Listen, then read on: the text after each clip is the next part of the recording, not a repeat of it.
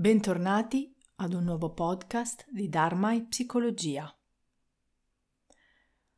Oggi voglio condividere con voi le mie riflessioni ad alta voce. Sarà un po' come parlare con degli amici mentre si sorseggia una buona tisana, che tra l'altro mi sta facendo compagnia proprio in questo momento. Mi occupo per lavoro di disagio, di malattia, di sofferenza, di morte da tanti anni. Mi sembra solo ieri di aver iniziato il mio cammino nell'ambito del supporto psicologico, invece sono più di vent'anni e guardandomi in questa linea temporale vedo tantissime trasformazioni che ho affrontato come terapeuta, ma principalmente come essere umano. E devo ringraziare il confronto continuo che ho, sia con il cuore che con la mente, con gli altri esseri umani,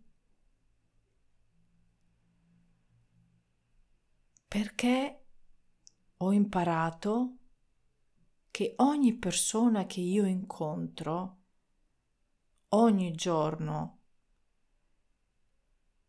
ha qualcosa da insegnarmi, ha qualcosa da farmi osservare e quindi io li considero un po' come tutti i miei maestri. La sofferenza psicologica e il dolore fisico non sono facili da gestire, non sono facili da digerire e tante volte non sono neanche facili da accettare. E che cosa succede? Che spesso possono condurci in luoghi bui dove la rabbia, l'invidia, la frustrazione annebbiano totalmente la nostra mente. Si dice che il dolore sia un buon maestro, ma chi di noi veramente riesce a viverlo così? Abbiamo paura di soffrire, ma per assurdo ho conosciuto tante persone che avevano più paura ad essere felici che a soffrire. Adesso va tanto di moda questa parola che vi sto per dire. Avete mai sentito parlare di cherofobia? Cherofobia, la paura di essere felici. Perché va tanto di moda adesso? Perché è venuto fuori questo termine? Soprattutto in questo periodo è molto più forte nel cuore delle persone. È come se nel dolore la speranza persa, la disillusione, la sofferenza,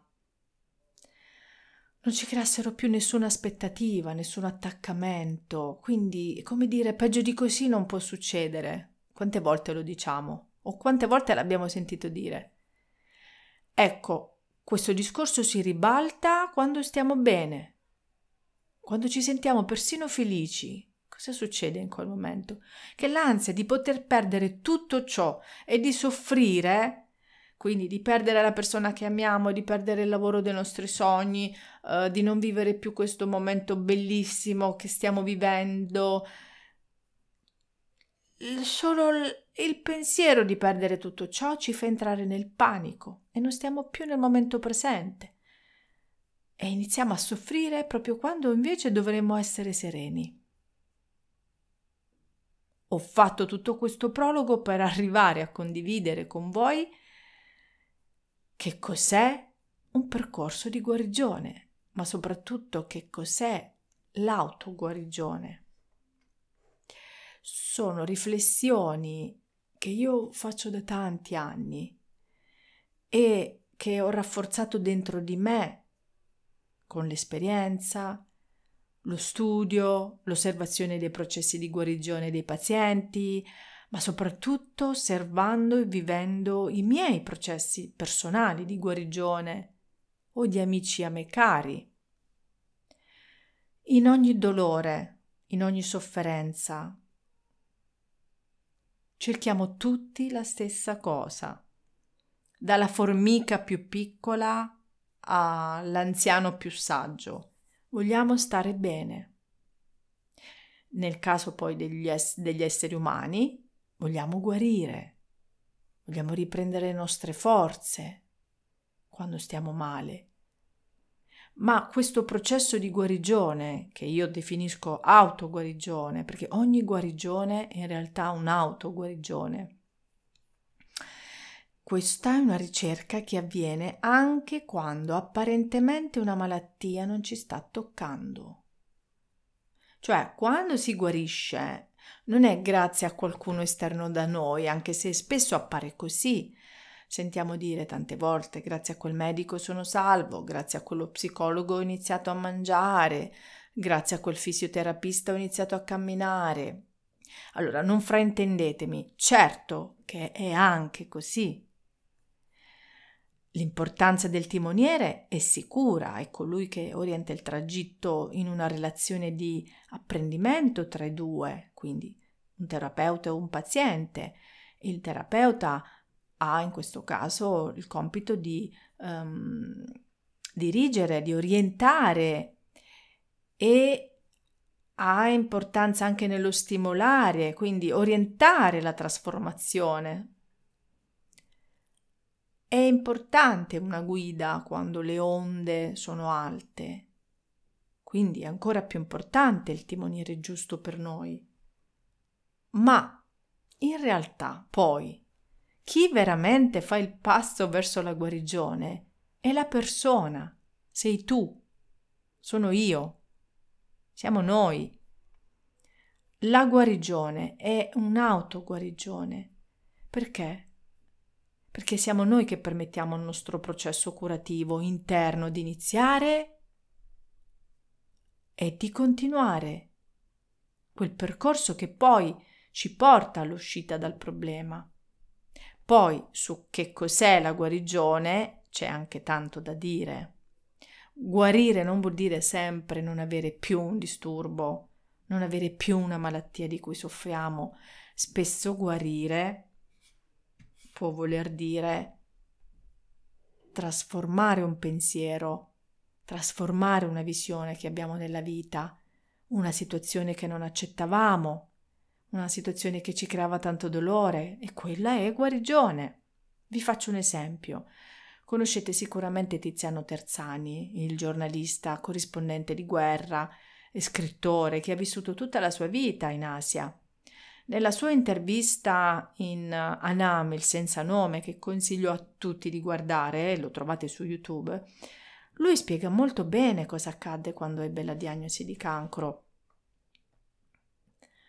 Disse che fu un duro colpo e che iniziò a girare tutti i medici e gli ospedali possibili, voleva guarire, voleva vivere, visitò sciamani, guaritori da ogni luogo e arrivò, lui eh, disse, dice nell'intervista, arrivò a prendere pillole fatte con la pipì della vacca più sacra dell'India perché voleva guarire.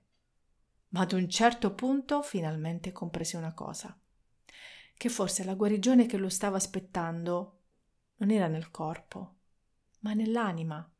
Così si avviò nel suo percorso di accompagnamento al fine vita e preparò se stesso e la sua famiglia a quel momento scelse dove morire, come, con chi lasciare il corpo.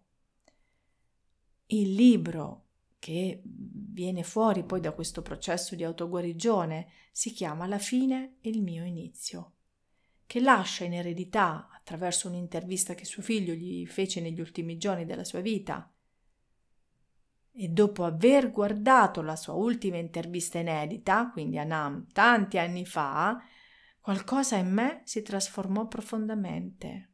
Ed è lì che iniziai questa riflessione sulla guarigione, sulla tua guarigione. Quindi oggi posso dire ad alta voce in cosa credo. Credo che siamo noi i guaritori di noi stessi.